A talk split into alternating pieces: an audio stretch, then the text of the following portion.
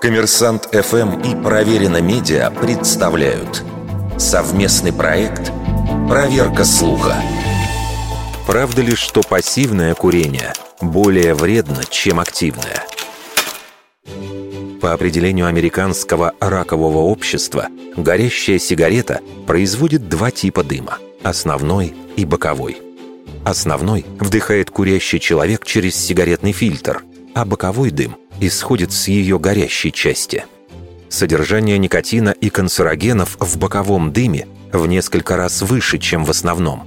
Более того, спустя 30 минут содержание этих веществ становится еще больше, чем в свежевыработанном. Ученые из Сан-Франциско подвергли крыс воздействию свежего и настоявшегося дыма и выяснили, что настоявшийся в 2-4 раза токсичнее.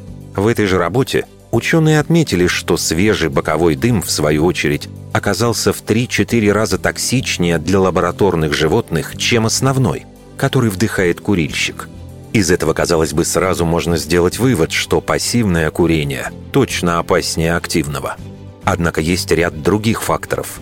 Хотя основной дым вдыхается курильщиком только в момент затяжки, а не все время, пока горит сигарета, но при этом человек дышит еще и боковым дымом – медики пришли к выводу, что вероятность появления проблем со здоровьем у пассивных курильщиков примерно на 30% больше, чем у тех, кто вообще не вдыхает никакого дыма.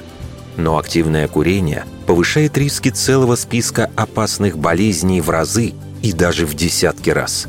А значит и вреда от него больше, чем от пассивного. Тем не менее, пассивное курение тоже крайне опасно, и его стоит избегать всеми силами. Вердикт. Это неправда. А курение убивает.